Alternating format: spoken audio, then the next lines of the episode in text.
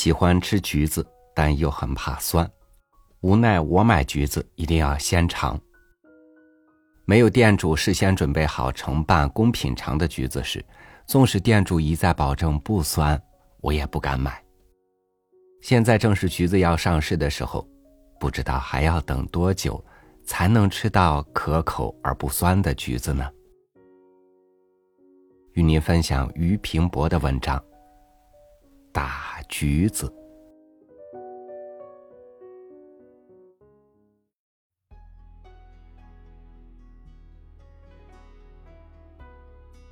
陶安说。月中清蝉无过余者，喜淡方物。其中有一种是唐七蜜橘，这种橘子我小时候常常吃。我的祖母她是唐七人，橘以蜜名却不似蜜，也不因为甜如蜜一般我才喜欢它。或者在明朝，橘子确实甜的可以的；或者今日在唐七吃树头鲜，也甜的不含糊的。但是我都不曾尝得过。我所记得，只是那个样子的。橘子小到和孩子的拳头仿佛，恰好握在小手里。皮极薄，色明黄。形微扁，有的偶带小蒂和一两瓣的绿叶，瓤嫩筋细，水分极多，到嘴有一种柔和清新的味儿。所不满意的还是不甜，这或者由于我太喜欢吃甜的缘故吧。小时候吃的蜜橘都是成篓成筐的装着。瞪眼伸嘴的白痴。比较这儿所说杭州的故事，所说杭州的往事，已不免有点异样。若再以今日追溯从前，真好比换过一个世界了。城头巷三号的主人朱老太爷，大概也是个喜欢吃橘子的，那边。便种了七八棵、十来棵的橘子树，其种类却非唐七，乃所谓黄岩也。本来杭州市上所常见的正是黄岩蜜橘，但据 K 君说，城头巷三号的橘子，一种是黄岩，而其他则否。是一是二，我不能醒意而辨之。还该置之朱老太爷乎？从橘树分在两处看来，K 君的话不是全无根据的。其一，在对着我们饭厅的方天井里，长方形的天井铺以石板，靠东墙橘树一行，东北两面露台绕之。树梢约其台上的栏杆。我们于此伸开臂膊，正碰着它。这天井里也曾经打棍子、踢小皮球、竹竿拔河、追黄猫。可惜自来嬉戏，总不曾留下些些的痕迹。尽管在我心头没有难言的往往，尽管在他们几个人的心上，许有若干程度相似的怀感。后之来者，只看见方方正正的石板天井而已，更何尝有什么，更何尝有什么温暖的梦痕也在。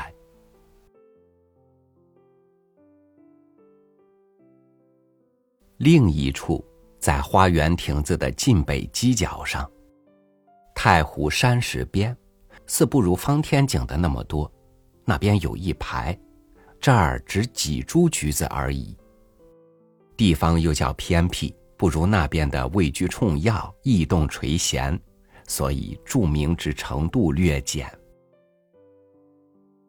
可是亭子边也不是稀见我们的脚迹的，曾在其间公关、保唐僧、打水泡，还要扔白菜皮，据说晾着预备腌的菜，有一年特别好吃，尽是白菜心。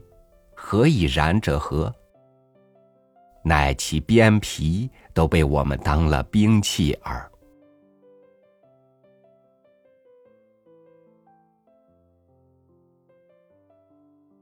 这两处的橘子，成未必都是黄颜。在今日孤以黄颜论，我只记得黄岩而已。说的老实点儿，何谓黄岩，也有点记它不真了。只是小橘子而已，小橘子，小橘子，再是一个小橘子。黄菊岩的皮麻麻扎扎的，蛮结实，不像糖漆的那么光溜，那么松软，吃在嘴里酸津津，更加不像蜜糖了。同住的姑娘先生们都有点果子癖，不论好歹。只是吃，我却不然。虽橘子在诸果实中我最喜欢吃，也还是比他们不上，也还是不行。这也有点可气，倒不如干脆写我的大橘子。至于吃来啥味道，我不说，活像我从来没吃过橘子似的。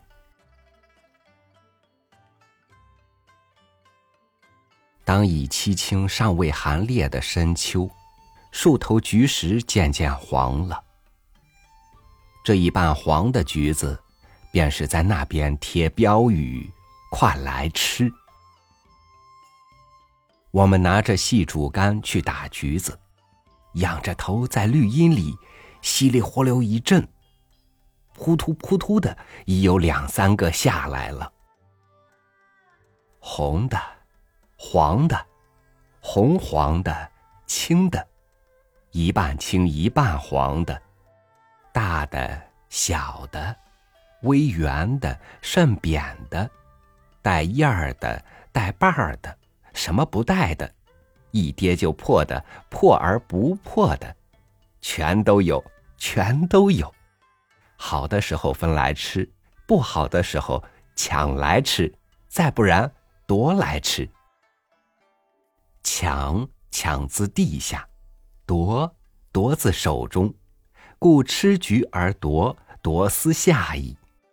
有时自己没去打，看见别人手里忽然有了橘子，走过去不问情由的说声“我吃”，分他个半只，甚而至于几瓤也是好的。这是讨来吃，说得起劲，早已忘了那平台了。不是说过小平台栏杆外互以橘叶吗？然则谁要吃橘子，伸手可以，似乎当说抓橘子才对，夫何打之有？然而不然，花园犄角的橘子总非一击不可。即方天井而论，一直紧靠栏杆的几枝可采，稍远就够不着。愈远愈够不着了，况且进栏杆的橘子总是寥落可怜，其原因不明。大概有人近水楼台先得月了。相传如此。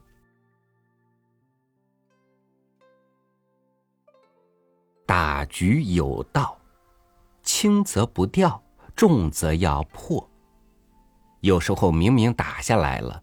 却不知落在何方，或者仍在树的枝叶间。如此之类，弄得我们伸伸头、毛毛腰，上边寻，下边找，虽觉麻烦，亦可笑乐。若只举竿一击，便永远恰好落在手底心里，岂不也有点无聊吗？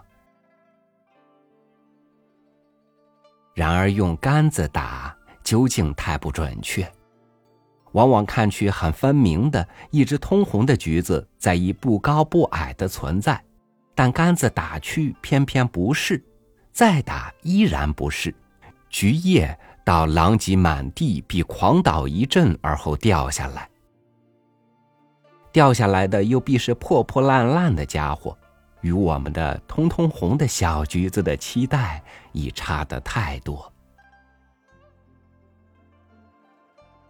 不知谁想的好法子在干梢绕一长长的牵丝圈只要看得准捏得稳兜住它再往下一拉要吃哪个橘子便准有哪个橘子可吃从心之所欲按图而所记。不至于残疾鱼池、张冠李戴了。但是拉来吃，每每会连枝带叶的下来，对于橘子树，未免有点说不过去嘞。有那么多的吃法，你们不要以为那儿的橘子竟被我们几个人吃完了。鸟雀们先吃，劳工们再吃，等我们来抓来拉，已经是残羹冷炙了。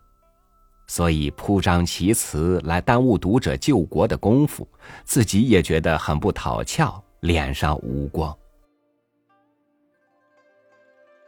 但是恕我更不客气的说，这儿所记的往事，只为着与他有缘的人写的。并不想会有这种好运气可加入革命文学的队伍。若万一有人居然从这蹩脚的文词里猜着了孟毅的心一分二分，甚而至于还觉着这也有点味儿，这与我不消说是意表之外的收获。其在天之涯乎？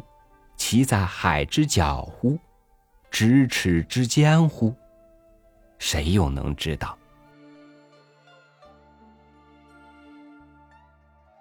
老实说，打橘子及其前后这段短短的生涯，恰是我的青春的潮热和儿童味的错综。一面儿时的心境隐约的回旋，却又杂以无可奈何的凄清之感。恰其如此，不得不郑重叮咛的致我臂肘千金之爱惜，即使世间回想寂寞已万分。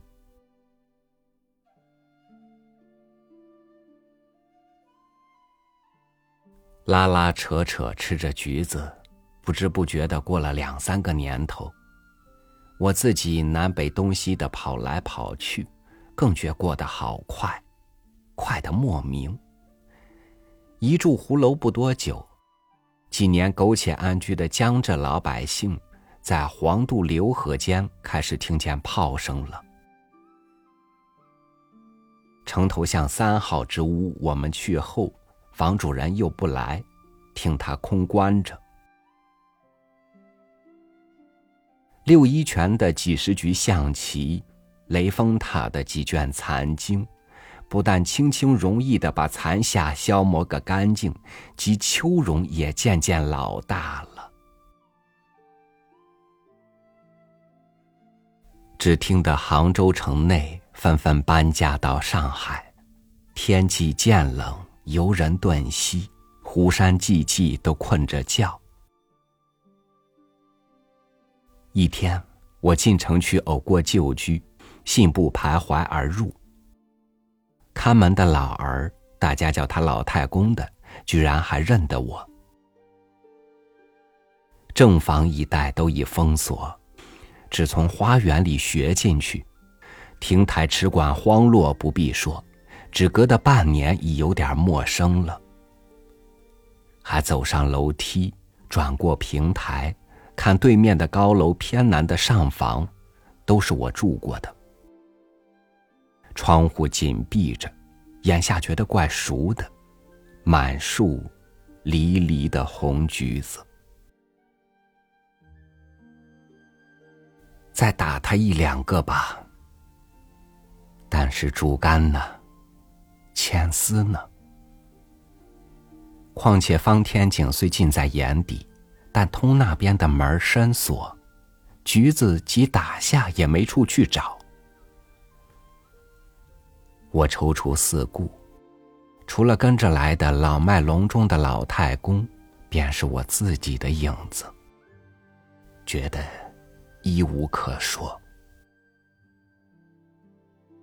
歇了一些。走进栏杆，勉强够着了一只橘子，捏在手中，低头一看，红圆可爱，还带着小小的翠叶，短短的把。我揣着它，照样慢慢的踱出来，回到鱼楼，好好的摆在书桌上。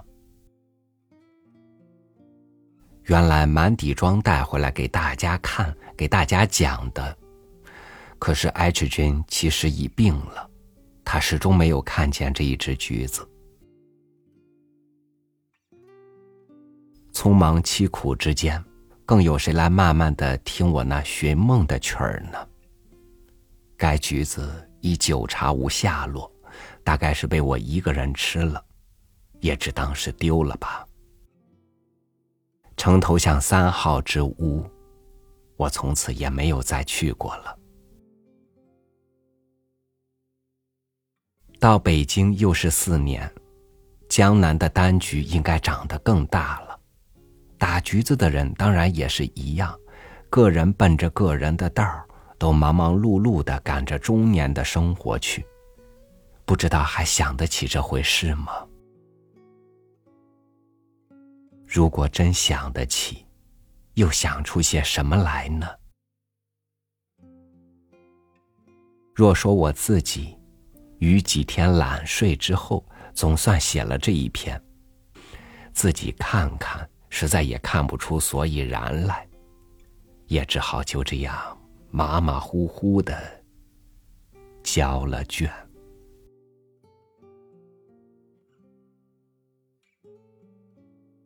一九二八年七月十三日，北京。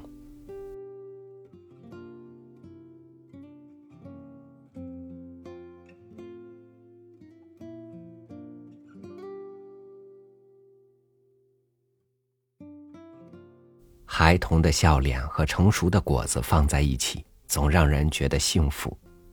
但是老家的那几棵果树几熟几落，却不见孩童来眼馋，更不见有人来偷偷打下几颗。终于，随着大人孩子进了城，留守家乡的果树，也像被永远关进了记忆。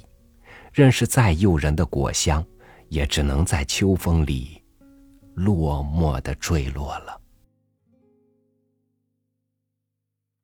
感谢您收听我的分享，我是朝雨，祝您晚安，明天见。